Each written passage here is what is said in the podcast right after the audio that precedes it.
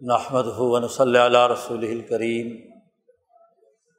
بعد فاؤز باللہ من الشیطان الرجیم بسم اللہ الرحمن الرحیم قال اللہ تبارک و تعالی یا الناس انا خلقناکم من ذکر و انصا وجعلناکم شعوبا وقبائل لتعارفوا ان اکرمکم عند اللہ اتقاکم ان اللہ علیم الخبیر وقال النبی صلی اللہ علیہ وسلم کانت بنو اسرائیل تسوسحم الانبیاء علامہ حلق نبی خلفہ نبی آخر. علالہ نبی آبادی سیقون خلفاء فیق سرون وقال نبی صلی اللہ علیہ وسلم،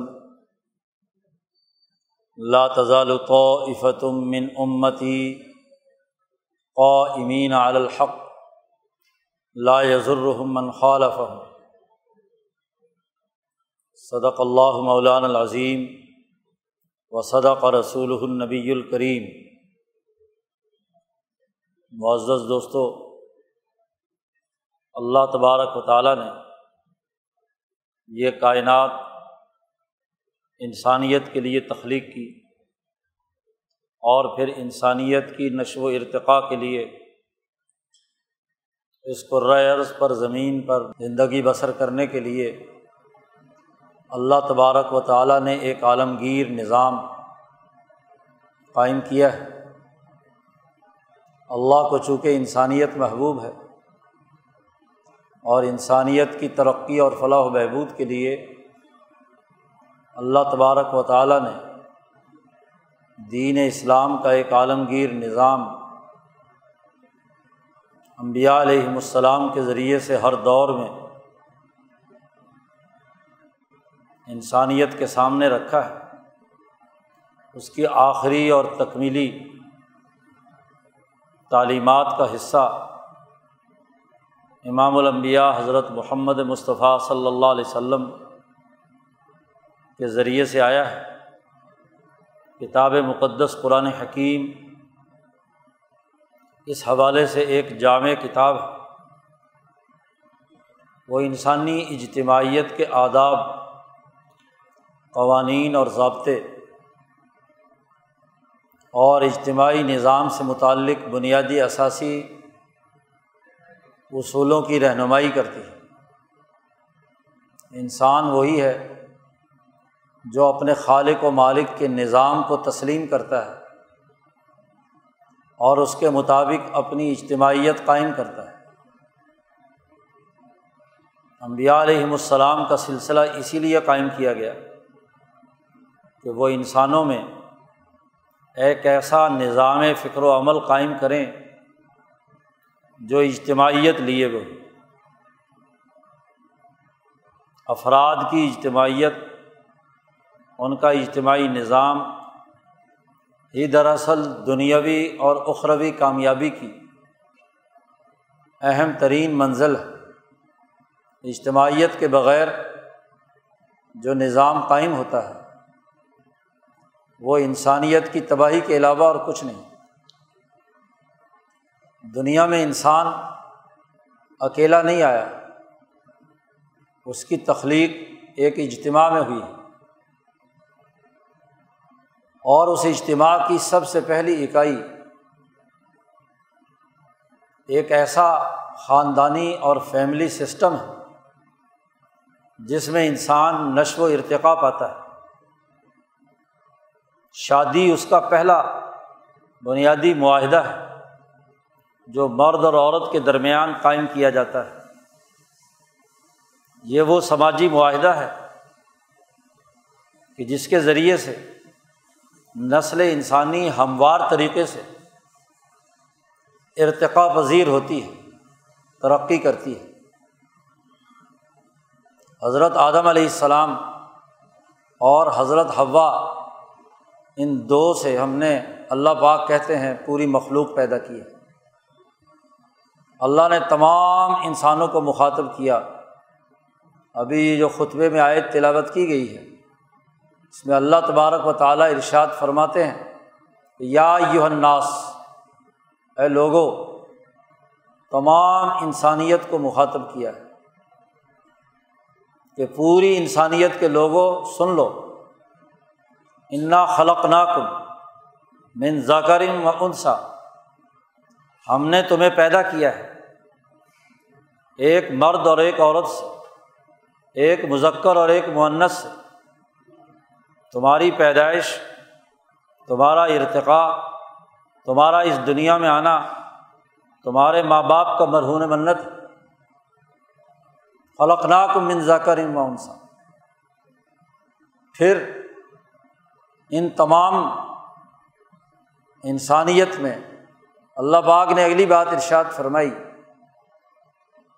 تخلیق انسانیت کے بعد تمہارے لیے ہم نے قبیلے اور شعوب پیدا کیے۔ اجتماعیت کے دو دائرے بیان کیے ہیں قرآن حکیم۔ وجہ اللہ کم شعوب و قبا ہم نے تمہارے لیے شعوب اور قبائل پیدا کیے۔ اجتماعیت کی مختلف شکلیں وجود میں آئیں۔ شاب بنے اور قبیلے وجود میں لائے گئے۔ گویا کہ انسانیت کی تخلیق کے ساتھ ہی اللہ پاک نے دو باتوں کا ذکر کیا ہے۔ قبیلہ ایسی اجتماعیت کو کہتے ہیں جو ایک خاص نسل پر مشتمل ہوتی ہے۔ اور شاب ایک ایسی وادی کو کہتے ہیں کہ جس وادی میں مختلف قبائل کی ایک اجتماعیت قائم ہوتی ہے، اس وادی یا اس جگہ یا اس ریاست یا اس مملکت کے دائرۂ عمل میں۔ گویا کہ کسی بھی اجتماعیت کے لیے ایک ریاستی نظام کی ضرورت ہوتی ہے، سپیس چاہیے۔ عرض میں ایک زمین چاہیے اور ساتھ ہی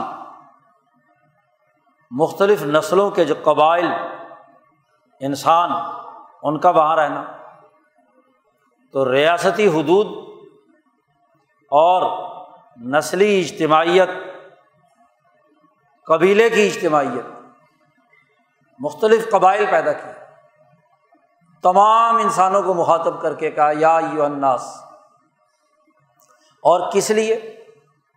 لتعارف تاکہ تم ایک دوسرے کا تعارف حاصل کر پاؤ۔ ایک دوسرے کی پہچان تمہارے اندر پیدا ہو جائے۔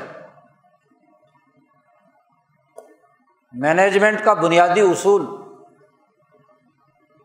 لوگوں کے لیے، لوگوں کی معرفت تعارف کا ہونا ہے۔ شناخت کا ہونا ہے۔ جب تک لوگوں کی شناخت نہ ہو، تو اجتماعیت پورے طور پر قائم نہیں ہو سکتی۔ ہر فرد کا اپنا ایک یونیک کوڈ ہو، ایک شناخت۔ قدیم زمانے میں یہ شناخت قبیلے کی ہوتی تھی۔ یہ فرد فلاں قبیلے کا ہے۔ فلاں شاب فلاں وادی میں رہتا ہے۔ فلاں خطے کا رہنے والا ہے۔ یہ بات اچھی طرح سمجھ لینی چاہیے کہ انسان اپنے ماحول، آب و ہوا، اپنی زمین، جہاں وہ پیدا ہوا ہے، جس وطن میں، اس سے بہت زیادہ متاثر ہوتا ہے۔ آب و ہوا کے اثرات انسانی جسمانی ساخت پر، اس کی زبان پر، اس کے رہن سہن پر، اس کی تہذیب پر، اس کی ثقافت پر گہرے طور پر اثر انداز ہوتے ہیں۔ گرم علاقوں کا رہنے والا آدمی ویسا لباس پہنے گا؟ اس کی ثقافت اور تہذیب اس سے متعلق ہوگی۔ سر ترین علاقوں میں رہنے والا موسم کی مناسبت سے لباس پہنے گا، اس کی تہذیب و ثقافت کی شناخت ایسے لباس سے ہوگی جو سردی سے اسے بچا سکے۔ اسی طرح زبان، کلچر، پھر پانی کے اثرات۔ ایک دریا میں جو عناصر بہہ رہے ہیں اور اس دریا سے جو زمین سیراب ہو رہی ہے اور اس زمین سے جو فصلیں اگ رہی ہیں، وہ فصلیں انسان کھاتا ہے۔ تو اس پانی کے اثرات، ان معدنیات کے اثرات، ان عناصر کے اثرات اس کی جسم پر سا ظاہر ہوتے ہیں۔ زمین جس ساخت کی ہے افریقہ کی زمین ہے، اس سے جسم کالا ہوتا ہے۔ ہندوستان کی زمین ہے جس میں گندم گونی رنگ ہوتا ہے۔ یورپ کی سرزمین ہے جس کے نتیجے میں کیا گورے انسان بنتے ہیں۔ موسم، آب و ہوا اور حالات شاب کی تبدیلی اور نسل کی موروثی تبدیلی، وہ انسانی ساخت پر اصل انداز ہوتی ہے۔ تو انسانوں کی پہچان پیدا ہو لتعارف ہو ایک دوسرے سے تعارف حاصل کریں۔ سارے ایک ہی کلر کے ہوتے، ایک ہی زبان کے ہوتے، ایک ہی نسل کے ہوتے، تو پہچان مشکل تھی۔ پھر ان قبائل میں بھی آگے ہر فرد اپنی ایک یونیک خصوصیت لیے ہوئے اس کا چہرہ موہرا اعضا اس کے فنگر پرنٹ، اس کے چہرے کی ساخت، اس کی آنکھیں، وہ یونیک۔ لیکن ان تمام کی اجتماعیت ضروری ہے اور اجتماعیت کے لیے تعارف ضروری ہے۔ ان کے رویوں کی پہچان ہے۔ چور کون ہے؟ ڈاکو کون ہے؟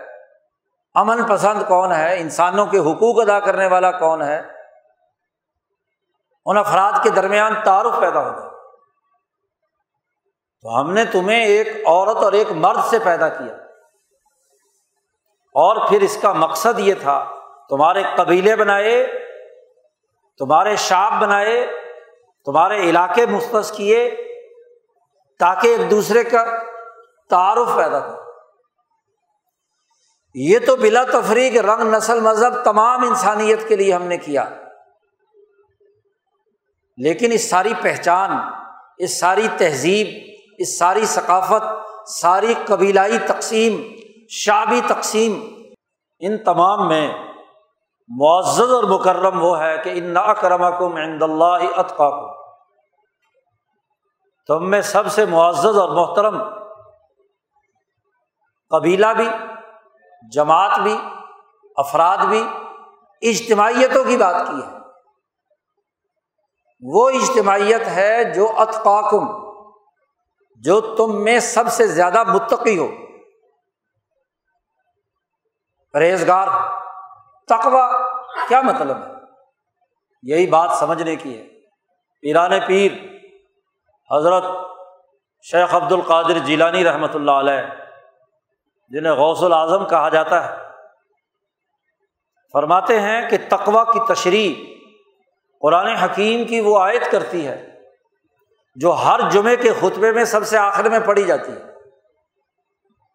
اس آیت میں تمام انسانوں کو مخاطب کر کے اللہ نے کہا ہے، ان اللہ یا امر بلادلی ول احسانی و دل قربا و ینہا انل فاشائی ول منکری اللہ تمہیں حکم دیتا ہے عدل کرنے کا، احسان کرنے کا رشتے داروں کے حقوق ادا کرنے کا۔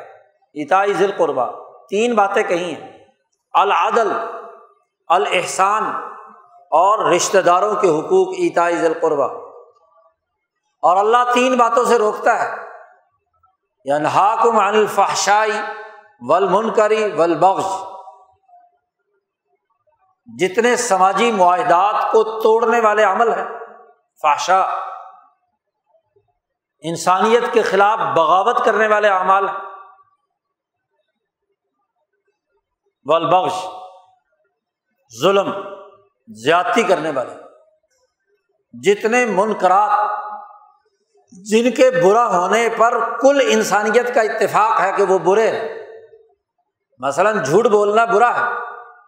دنیا کے ہر مذہب، ہر نظام، ہر سوسائٹی میں جھوٹ کو برا سمجھا جاتا ہے۔ دنیا کا کوئی قبیلہ، کوئی خاندان، کوئی نسل، کوئی ریاست، کوئی مملکت، کوئی مذہب، یہ نہیں کہتا کہ جھوٹ بولنا اچھی بات ہے۔ بولے صحیح جھوٹ، لیکن جھوٹ کو برا ہی سمجھتے ہیں اچھا نہیں سمجھتے۔ ہر سوسائٹی کے نقطۂ نظر سے زنا حرام ہے، ناجائز ہے۔ کوئی اس کو اچھا نہیں سمجھتا۔ کسی نہ کسی سماجی معاہدے کے بغیر مرد اور عورت کا تعلق قائم کرنا جرم ہے۔ کوئی بھی نظام۔ اسی طرح ظلم اور زیادتی، بغاوت کرنا۔ اجتماعی اقدار سے، اجتماعی نظام سے سرکشی کرنا، بغاوت کرنا تمام کے یہاں جرم ہے۔ دنیا کی ہر ریاست کے آئین اور دستور میں ریاست کے باغی کے خلاف اقدامات کو جائز قرار دیا گیا۔ اس کے قتل، اس کی گرفتاری، اس کو سزا دینے کا دنیا کے ہر آئین اور دستور میں آج سے جدید سے جدید قانون اور آئین کیوں نہ تمام مذاہب میں یہ تعلیمات تو متقی وہ ہے جو عدل، انسانوں کے درمیان جتنے معاملات طے پائے وہ عدل کے اصول پر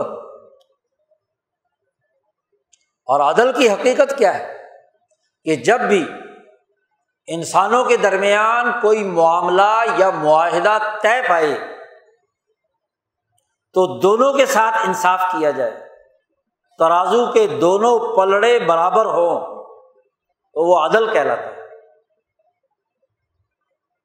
عربی زبان میں عدل اس نسبت کو کہتے ہیں جو دو چیزوں کے درمیان بطور مساوات کے ہو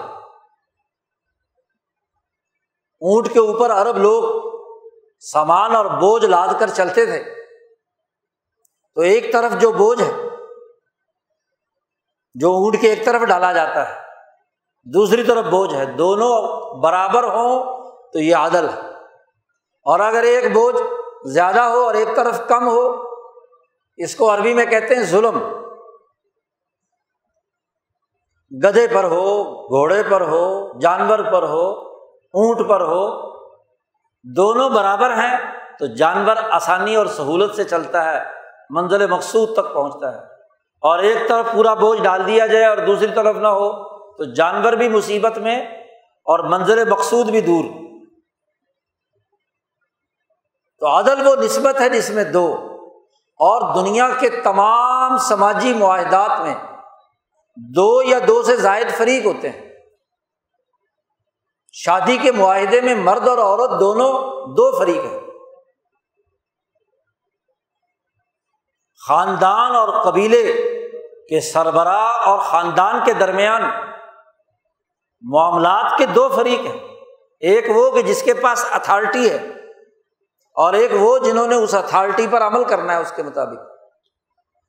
حکمران اور عوام کے درمیان سماجی معاہدہ وجود میں آتا ہے، سوشل کانٹیکٹ جسے کہتے ہیں۔ معاہدہ عمرانی ان دونوں کے درمیان مساوات اور عدل ہوگا تو درست اور اگر ظلم ہے، خرابی۔ اللہ باغ نے داود علیہ السلام کو مخاطب کر کے کہا، یا داود، انا جالنا کا خلیفتاً فل عرض فحکم بین الناس بالحق۔ ہم نے تمہیں زمین میں حکمران اور خلیفہ بنایا تمہاری ذمہ داری ہے کہ تمام انسانوں کے درمیان بلا تفریق، رنگ، نسل، مذہب عدل کے ساتھ فیصلہ کیجیے فحکم بین الناس بالحق ولا طبی الحوا خواہشات کی پیروی مت کیجیے ظلم کا عمل نہیں ہونا چاہیے۔ حق کی بنیاد پر معاملات طے پانے چاہیے۔ اسی طرح مختلف شعوب، مختلف ممالک کے درمیان جو بین الاقوامی تعلقات وجود میں آئے اس کے لیے بھی عدل ضروری ہے۔ اس کے لیے بھی انصاف ضروری ہے۔ ہر ریاست کی قومی خود مختاری کی حفاظت اور اس کے حقوق کی ادائیگی کا نظام قائم ہونا یہ لازمی اور ضروری ہے۔ حضرت شیخ عبد القادر جیلانی جو عدل کی تقوا کی تعریف کرتے ہیں، اس تقوا کی تعریف میں لازمی ہے۔ میاں بیوی کے درمیان انصاف۔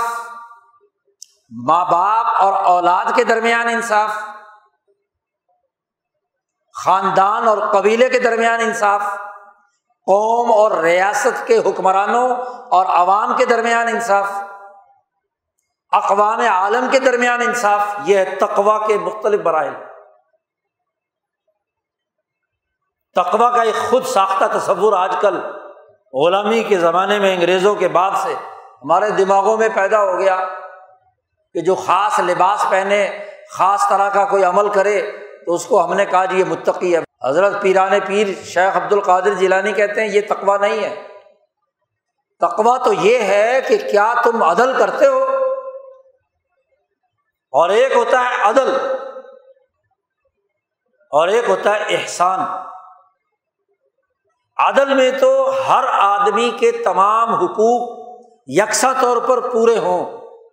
اور احسان اس سے آگے بڑھ کر ایسار جسے کہتے ہیں، کہ انسانیت کی خدمت کے لیے اپنا حق بھی دوسرے کے لیے چھوڑ دے۔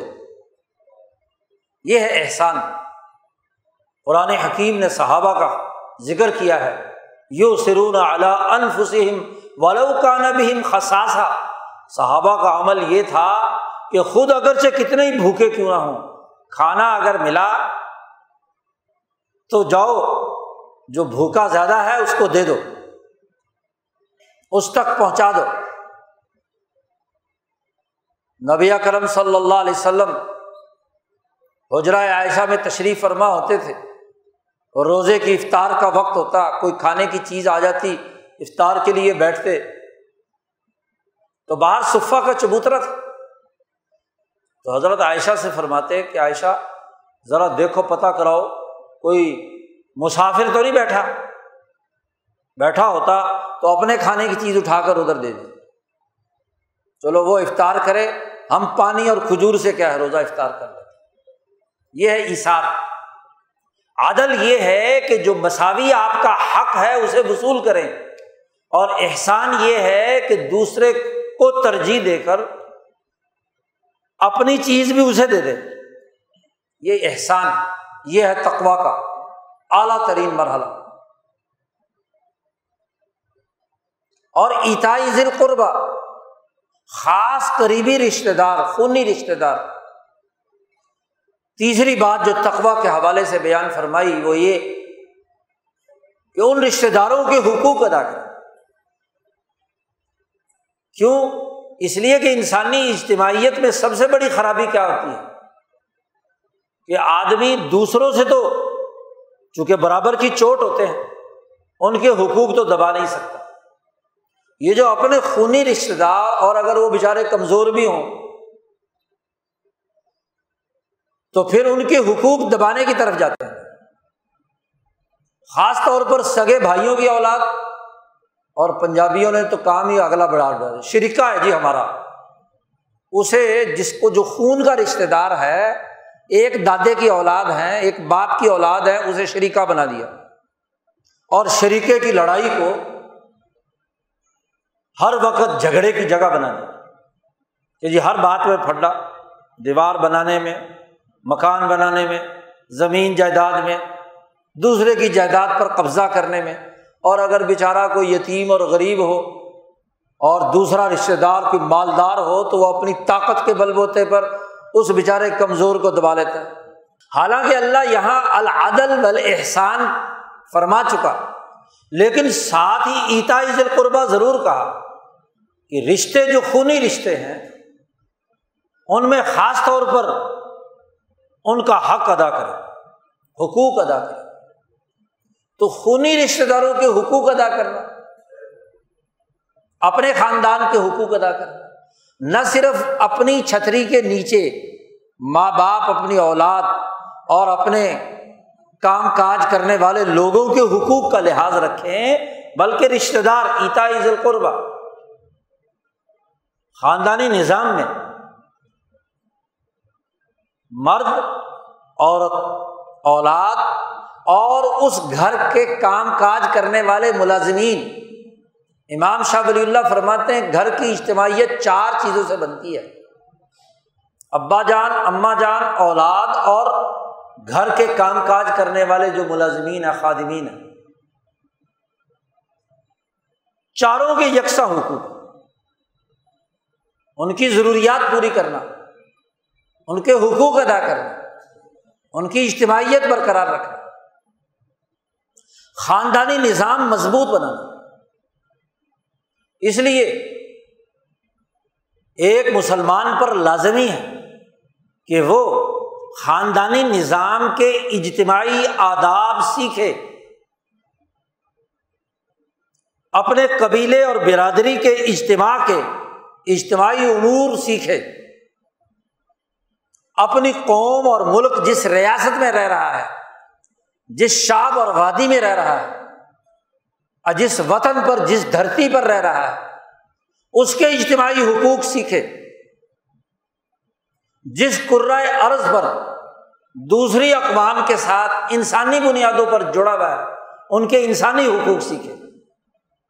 وہ ہے متقی آدمی، وہ ہے اتقاکم، اور عزت والا تم میں سے وہی ہے جو اس اجتماعیت کو برقرار رکھے گا۔ اس کو اللہ نے کہا اندا کرم کم ان اللہ اتقاکم محض کثرت سے نمازیں پڑھنا تصویریں گھمانا، حج پہ حج کرنا، عمرے پہ عمرے کرنا، یہ محض تقوا نہیں ہے۔ بلکہ ان عبادات کے نتیجے میں یہ اخلاق پیدا ہوں، جس سے وہ انسانیت کے درمیان عدل، امن، معاشی، خوشحالی اور ترقی کے لیے کردار ادا کرے۔ اگر وہ نماز پڑھتا ہے اور کسی کے پیٹ پہ چولہا گھونپتا ہے نماز پڑھتا ہے، قتل و غارت گری کا ارتکاب کرتا ہے۔ نمازی اور حاجی ہے، کاروبار اور لین دین میں ڈنڈی مارتا ہے، جھوٹ بولتا ہے، بد دیانتی کرتا ہے، اجتماعی حقوق توڑتا ہے۔ تو غلط ہے۔ اس کی نماز نے کوئی اثر نہیں کیا، اس کی عبادت نے کوئی نتیجہ پیدا نہیں کیا۔ اس کو عدل و انصاف والا نہیں بنایا۔ اس لیے لازمی اور ضروری ہے کہ ایک مسلمان اجتماعیت کے آداب سیکھے۔ اور یہ آداب کے سیکھنے کا وقت مرحلہ یوں تو ہر وقت ہر مسجد، ہر رہنما خاندان کے تمام بڑوں کی ذمہ داری ہے کہ وہ اجتماعیت سکھائیں۔ لیکن شادی کی تقریبات میں تو خاص طور پر جو ہم ایک خاندانی نظام بنانے چلے ہیں، ایک نیا خاندان آباد ہونے چلا ہے۔ تو شادی کے حقوق و فرائض سمجھنا ضروری یہ صرف دو افراد کا ملاپ نہیں ہے، دو خاندانوں کا ملاپ۔ ایک نئی اجتماعیت قائم ہو رہی ہے، ایک نیا فیملی سسٹم وجود میں آ رہا ہے۔ کیونکہ بوڑھوں نے تو چلے جانا ہے، اپنی عمر پوری کر کے انسانیت کی خلافت بعد میں آنے والی نسل کو ملنی ہے۔ تو وہ نسل جس سے آدم کی اولاد آگے بڑھتی ہے، اس کی اجتماعیت کے آداب کیا ہے اس کے لیے لازمی اور ضروری ہے، شریعت نے کہا کہ خاندانی نظام میں ماں باپ اور اولاد کے حقوق معلوم ہوں، میاں بیوی کو ایک دوسرے کے حقوق معلوم ہوں، مرد اور عورت کے حقوق معلوم ہوں۔ یاد تین سو سالہ انگریز سامراج کی غلامی کے بھیانک نتائج ہیں کہ ہمارا خاندانی نظام توڑنے کے لیے اقدامات کیے جا رہے ہیں۔ خاندان آزاد ہوں، تو ان سے اجتماع وجود میں آتا ہے۔ آزادی کا مطلب کیا ہے؟ کہ جن کی معیشت آزاد ہو، وہ اپنے پاؤں پر کھڑے ہو کر اپنا رزق اور اپنے وسائل خود حاصل کرنے کی صلاحیت رکھتے ہیں انہیں کاروبار کرنا آتا ہو تجارت ہے، صنعت ہے، زراعت ہے، کوئی اور پیشہ ہے۔ جو دوسرے کے پیچھے بھیگ مانگتا ہے۔ قرضوں کی معیشت دوسروں کے تابے ہے۔ وہ اپنے فیصلے خود نہیں کر سکتا۔ تو اس بیچارے میں کیا آزادی؟ ہے اسی لیے تمام صوفیہ نے ایک مسلمان اجتماعیت کے لیے ہر خاندان کے لیے، ہر قومی زندگی کے لیے اپنے وسائل خود اپنی محنت و مشقت سے کما کر پورا کرنے کو لازمی قرار دیا۔ نبی کرم صلی اللہ علیہ وسلم مسجد نبوی میں واز فرما رہے ہیں۔ لوگ بیٹھے ہیں۔ ایک نوجوان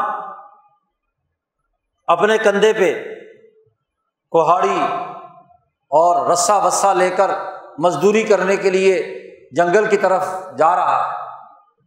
تو پیچھے بیٹھا ہوا ایک صحابی نے دوسرے صحابی سے کہا کہ دیکھو یہ نوجوان کتنا محروم ہے کہ امام الانبیاء حضرت محمد مصطفیٰ صلی اللہ علیہ وسلم واز کہہ رہے ہیں اور یہ دنیا کمانے کے لیے باہر جا رہا ہے۔ اس کو تو حضور کے واز میں شرکت کرنی چاہیے۔ آپ صلی اللہ علیہ وسلم نے آواز سن لی۔ اور اس نوجوان جس صحابی نے یہ سوال اٹھایا تھا، اس کو کہ ذرا اٹھ کر بتا لوگوں کو کہ کیا کہا ہے تو نے۔ کہا جی میں نے یہ کہا ہے، ظاہر ہے کہ دنیا کی سب سے معزز ترین شخصیت امبیا کے سردار انسانوں کو نصیحت کر رہے ہوں اور کوئی آدمی اس نصیحت اور بعض میں شریک نہ ہو اور کوئی معاشی سرگرمی کے لیے باہر جا رہا ہو تو بظاہر تو بڑا عجیب کام ہے۔ یہی اعتراض انہوں نے کیا۔ تو نبی اکرم صلی اللہ علیہ وسلم نے فرمایا، سن لو، اگر یہ نوجوان اپنے بوڑھے ماں باپ کے لیے روٹی کمانے کے جا رہا ہے، اپنے چھوٹے چھوٹے بچوں کی روٹی اور بیوی کے لیے روٹی کمانے جا رہا ہے، تو یہ بھی ایسے ہی فی سبیل اللہ جیسے تم یہاں فی سبیل اللہ بیٹھے ہو۔ کوئی فرق نہیں۔ اور اگر یہ محض دولت کمانے، بینک بیلنس بڑھانے سب کچھ موجود ہے، پھر مزید دولت کمانے۔ کے چکر میں سرمایہ پرستی کے مرض میں مبتلا ہے، زیادہ سے زیادہ دنیا جمع ہو جائے۔ تو پھر تم فی سبیل اللہ ہو، یہ فی سبیل دنیا تو رزق حلال کمانا، یہ تقوا کے بنیادی امور میں سے۔ اجتماعی تقاضوں کا لحاظ رکھنا، یہ بنیادی امور میں سے۔ آج یہ اجتماعی نظام ہمارے دماغوں سے نکل گیا۔ رزق حلال کمانا ہمارے نزدیک اس کی اہمیت ہی نہیں رہی۔ رزق کمانا جیسے چاہے مرضی کمائے۔ سرمایہ پرستی کے مرض میں مبتلا۔ پچھلے دو ڈھائی سو سال سے ہماری سوسائٹی جب سے ایسٹ انڈیا کمپنی کی غلام بنی، برطانوی سامراج کی غلام بنی۔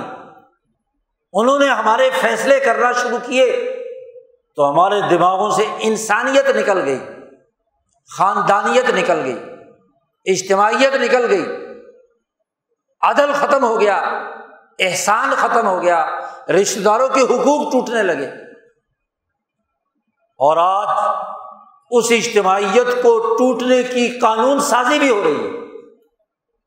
آج بھی غلامی کے زمانے کا قانون اور نظام آپ پر مسلط ظلم کا، انسانیت دشمنی کا، انسانی حقوق کو توڑنے کا۔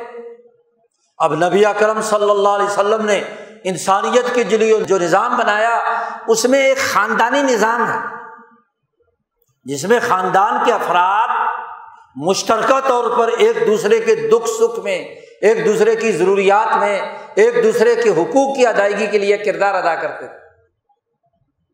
ایک تو اس صنعتی انقلاب نے سرمایہ پرستی کے اس دور نے وہ خاندانی نظام بکھیر دیا، تتر بتر کر دیا۔ شادی ہوتی ہے، میاں بیوی الگ، اپنا ڈھانچہ بنا کر کھڑے ہو جاتے ہیں۔ وہ باپ جس نے پالا، پوسا، بڑا کیا، اس کو بے یار و مددگار چھوڑ کر اپنی اپنی دنیا بسا لیتے ہیں۔ حالانکہ جن والدین نے مصیبت اور مشقت سے اس انسان کو، اس خاندان کو پالا پوسا اور بڑا کیا۔ اب بڑھاپے میں ان کی خدمت کا وقت آیا چھوڑ کر، فارغ ہو گئے۔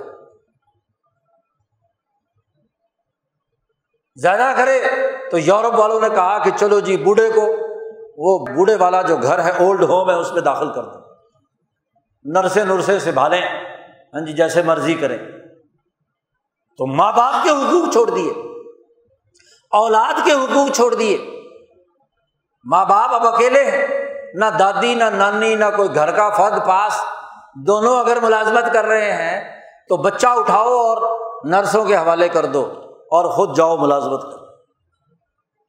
آپ دیکھیے کہ اس کے نتائج کیا ہے اولاد کے دل میں ماں باپ کی کیا محبت دین تو تربیت سکھاتا ہے اور تربیت وہی ہوتی ہے جو اولاد اور ماں باپ کے باہمی ملنے سے ہوتی ہے۔ دو نسلیں آپس میں ملیں گی تو اپنے قبیلے، اپنے خاندان، اپنی برادری کی باتیں نسلوں تک منتقل ہوں گی۔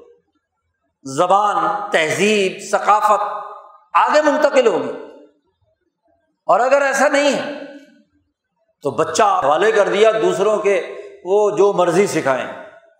باپ سے باغی بنائے خاندان سے باغی بنائے تہذیب و ثقافت جو مرضی دیں۔ تو آپ کی تہذیب تو چھین لی، آپ کا خاندانی نظام تو چھین لیا، آپ کی اجتماعیت تو ٹوٹ گئی۔ اب بھائی، باپ بوڑھا ہو گیا، دادا گھر میں ہے اور پوتا جو چھوٹا بچہ ہے وہ گھر میں ہے۔ دو نسلیں آپس میں سارا دن ملیں گی تو خاندانی نظام منتقل ہوگا۔ اور اگر جناب والا وہ دو نسلوں کا ملاپ ہی کوئی نہیں، دادا کہیں اولڈ ہوم میں، بچہ کہیں نرسنگ ہوم میں، اور ماں باپ عالمی سرمایہ داری کے غلام بن کر ہاں جی عالمی سامراجی نظام کے ایجنٹ بن کر کردار ادا کر رہے ہوتے ہیں ملازمت کر رہے آزادی سلب کر لی، اجتماعیت توڑ دی۔ اور سرمایہ پرستی کے اس افریت نے پہلے خواہشات پیدا کی، گھر میں یہ بھی ہونا چاہیے، یہ بھی ہونا چاہیے، یہ بھی ہونا چاہیے۔ اب اکیلا بےچارا مرد کما نہیں سکتا۔ انہوں نے کہا جی عورت کو باہر نکالو۔ بیگم صاحب ابھی کام کرے، سارا دن۔ وہ بھی کما کر لائے۔ مفت کی روٹی نہ کھائے۔ بلکہ شام کو کچن بھی اپنے اپنے پیسے سے بنائیں دونوں مل کر اپنی اپنی تنخواہ جمع کریں کیسی اجتماعیت؟ کوئی محبت، کوئی تعلق۔ قرآن کہتا ہے، ہم نے شادی اس لیے کی تمہاری۔ جالا بین کم مبدتم مرحمہ تمہارے درمیان ایک دلی پیار ہو۔ اور ایک دوسرے پر تم ایک دوسرے کے رحیم اور شفیق ہو۔ تو اگر اپنا اپنا ہی کمانا اور اپنا اپنا ہی کھانا ہے تو کیا محبت اور کیا رحمت اور رافت؟ پھر وہ اولاد جو اٹھارہ سال کی عمر تک نرسنگ ہوم کے حوالے رہی، تو اٹھارہ سال کے بعد ہاں جی یورپ والوں نے تو کہہ دیا کہ جی اولاد آزاد ہے۔ وہ جہاں مرضی جائے، جیسے ماں باپ کو کچھ کہنے کا اختیار نہیں ہے۔ بلکہ اختیار تو اٹھارہ سال سے نیچے والے کو بھی نہیں ہے۔ امریکہ، کینیڈا میں چلے جاؤ۔ جی نسل کو ہے اختیار۔ کسی بچے کو تم نے تھپڑ مار دیا، پولیس آئے گی اور پکڑ کے لے جائے گی۔ گھر بھی تمہارا فارغ، سب کچھ۔ اور ماشاء اللہ پاکستانی بھی اب اس کے نقش قدم پر چلنے لگے ہیں۔ یہ ساری حکومتیں اور یہ اپوزیشن اپنے مفاد کے لیے تو لڑتی ہیں۔ ابھی بجٹ اجلاس کے ساتھ جو بل پاس کیا ہے انہوں نے اسلام آباد کے لیے گھریلو تشدد کے نام پر خاندانی نظام کو اجاڑنے کے لیے فیصلہ کیا گیا کہ جی بچوں پر تشدد ہوتا ہے، بچے پروٹیکشن کمیٹی کے سامنے ایک افسر مقرر ہوگا، اس کو فون کرے تو ماں باپ کو پکڑ کے لے جائیں گے۔ پاکستان میں بھی اب تمہارے ساتھ یہی ہوگا۔ اور اس کے آخر میں لکھا ہوا ہے کہ جی ہر صوبے کو یہ بل پاس کرنا ہے۔ آپ کا قانون میں یہ ضابطہ ہے۔ نبی اکرم صلی اللہ علیہ وسلم تو فرماتے ہیں کہ بچہ دس سال کی عمر کا ہو جائے اور نماز نہ پڑھے تو اس کی مسواک سے پٹائی کرو۔ زربن غیر مبرحن پٹائی کا حکم دیا ہے تربیت کے لیے۔ اور بچے کو اگر پٹائی کی نماز پڑھنے کے لیے تو اس نے فون کر دیا کہ ابا جان نے مجھے تشدد کا نشانہ بنایا ہے، تو پکڑو ابا جان کو لے جاؤ۔ نبی اکرم صلی اللہ علیہ وسلم نے فرمایا کہ عورت جو گھر میں ہے، اگر کسی غیر مرد سے کوئی تعلق قائم کرتی ہے، تو قرآن کی آیت ہے کہ اس کو اپنے بستر سے جدا کرو تمبی کے لیے۔ اور اگر پھر بھی باز نہیں آتی، دوسری دفعہ حرکت کرتی ہے تو پٹائی کرو۔ قرآن کہتا ہے فائن اچانک کم اگر وہ اطاعت کر لیں تو ٹھیک ہے، ورنہ اس کو جدا کر دو۔ قرآن نس سے قطعی کہہ رہی ہے اجتماعیت برقرار رکھنے کے لیے۔ دنیا کی ہر اجتماعیت کا ایک سربراہ ہوتا ہے اور وہ سربراہ مرد ہے۔ اور رجال امون عالم نسائی کیوں؟ اس لیے کہ جیب اس کی ڈھیلی ہوتی ہے۔ جو خرچہ دے گا، فیصلہ اور ڈسیزن میکنگ بھی اس کی ہوگی۔ لیکن دوسری طرف مرد کو کہہ دیا کہ خبردار، تم عورت پر ظلم نہیں کر سکتے۔ خیر حکم خیر حکم لہٰ تم میں سب سے بہتر وہ ہے جو اپنے بیوی بچوں کے لیے بہتر ہو۔ یہ نہ ہو کہ ساری دنیا میں تو شریف بنا ہوا ہو، گھر میں آئے تو شیر کی طرح داڑتا ہوا ہو، ڈنڈا اٹھایا ہوا اور پٹائی شروع کر دے۔ بغیر کسی وجہ کے بیوی کو مارنا جرم ہے۔ ایک خاتون نبی اکرم صلی اللہ علیہ وسلم کے پاس مشورہ کرنے آئی کہ رشتے آئے ہیں دو۔ ایک حضرت معاویہ ابن ابی سفیان رضی اللہ تعالیٰ عنہ کا رشتہ آیا ہے۔ پیغام بے نکاح انہوں نے بھیجا ہے۔ اور ایک ابو جہن کا، بتائیے میں ان دونوں میں سے کس سے شادی کروں؟ حضرت امیر معاویہ ابھی نئے نئے مسلمان ہو کر مکہ سے بھاگ کر ادھر آئے تھے۔ ان کے باپ ابو سفیان نے انہیں گھر سے نکال دیا تھا۔ کوئی مال وال کچھ نہیں تھا ان کے پاس۔ حضور نے فرمایا، اما معاویہ فصلوکن معاویہ تو فقیر آدمی ہے، اس کے پاس تیرا خرچہ اٹھانے کے پیسے نہیں ہیں۔ لہذا اس سے کیا شادی کر کے کیا کرے گی؟ گھر کا خرچہ دینے والا تو ہونا خامن۔ اور واما ابو جہان، جہاں تک ابو جہان کا معاملہ ہے، تو اس کے کندھے سے تو ڈنڈا ہی نہیں اترتا۔ ہر وقت کندھے پہ ڈنڈا ہوتا ہے۔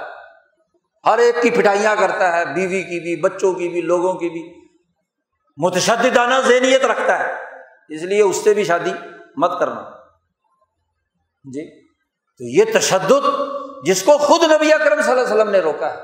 اور جو سکھانا تھا بچپن سے، وہ تو سکھایا نہیں۔ جی۔ وہ کی تو نہ تعلیم دی، نہ مدرسے میں مولوی صاحب نے دی، نہ خانقاہ میں پیر صاحب نے دی، نہ اسکول اور کالج میں کسی نے دی۔ اور اب بڑا ہونے کے وقت کہتے ہیں جی ہر بچہ، ہر فرد جو ہے، وہ اپنا خود مختار ہے۔ اچھی طرح سمجھ لینا چاہیے کہ دین اجتماعیت قائم کرتا ہے اور یہاں انفرادیت پیدا کی جا رہی ہے۔ دنیا بھر کا سرمایہ داری نظام یہ انفرادیت سکھاتا ہے۔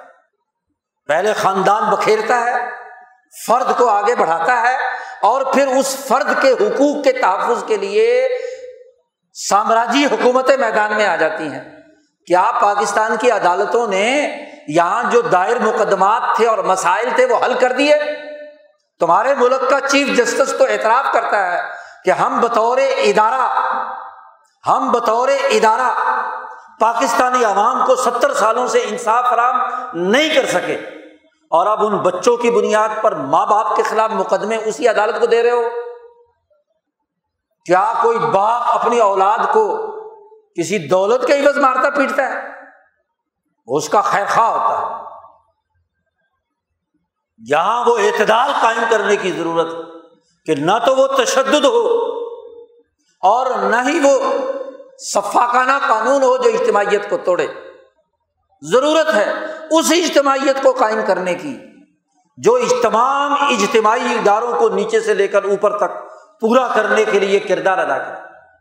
یہ اجتماعیت ہوگی تو نظام آگے بڑھتا ہے۔ اور اگر اس اجتماعیت کو توڑ دیا، تو یاد رکھو جیسے آج یورپ بکھر گیا، ان کی اجتماعیت ٹوٹ گئی۔ جیسے امریکہ، برطانیہ، جدید نام نہاد، ترقیاتی ممالک میں حلال و حرام کا کوئی فرق نہیں۔ جی زنا کی پیدا کی ہوئی اولاد اور دوسری اولاد میں کوئی فرق نہیں، وہی تمہارے معاشرے میں۔ بنائی ریاست اسلام کے نام پر، قرآن کے نام پر، نبی کے نام پر۔ کہتے ہیں جی ریاست مدینہ بنانے چلے ہیں۔ یہ ریاست مدینہ ہے۔ نبی اکرم صلی اللہ علیہ وسلم جس اجتماعیت کو قائم کرنے کے لیے دنیا میں آئے ہیں، اس اجتماعیت کو قائم کرو گے تو کامیاب، ورنہ تو سوائے ذلت، رسوائی، تباہی اور بربادی کے اور کچھ نہیں۔ آج ہمیں اجتماعی حقوق سیکھنے ہیں۔ بچپن سے ہمارا اجتماعی نظام توڑ کر، اولاد کو ماں باپ سے کاٹ کر اسکول اور کالج میں اجتماعیت کی تعلیم نہیں دی جاتی۔ وہ جاپانی تمہارے سے اچھے ہیں۔ جو اپنی خاندانی اقدار اور روایات، تہذیب اور ثقافت بچپن سے ہی خدمت کا جذبہ بچے میں سکون سے داخل کرتے ہیں۔ اسکول کی صفائی کرنی ہے، آرام کس وقت کرنا ہے، انسانی حقوق کیسے ادا کرنے ہیں، امن و امان کیسے قائم رکھنا ہے، وغیرہ وغیرہ۔ اور یہاں ہم پرتشدد ماحول میں مدرسہ بھی اسلحہ پکڑا کر کلاشن کو پکڑاتا ہے نوجوان کو۔ اسکول اور کالج بھی دہشت گرد تنظیمیں پیدا کرتا ہے۔ اور اس کے ذریعے سے نوجوانوں کو یرغمال بنا کر کبھی جہاد کے نام پہ، کبھی شیعہ سنی کے نام پہ، کبھی فرقوں کے نام پہ، کبھی جناب والا کسی دوسرے ملک کے خلاف ہاں جی مداخلت اور گھس بیٹھیے کے نام پر افراد تیار کرتا ہے۔ اور پھر کہا جائے کہ جی اب اس کو جوڑنا ہے قانون کے ذریعے سے۔ پہلے اس نظام کو درست کرو۔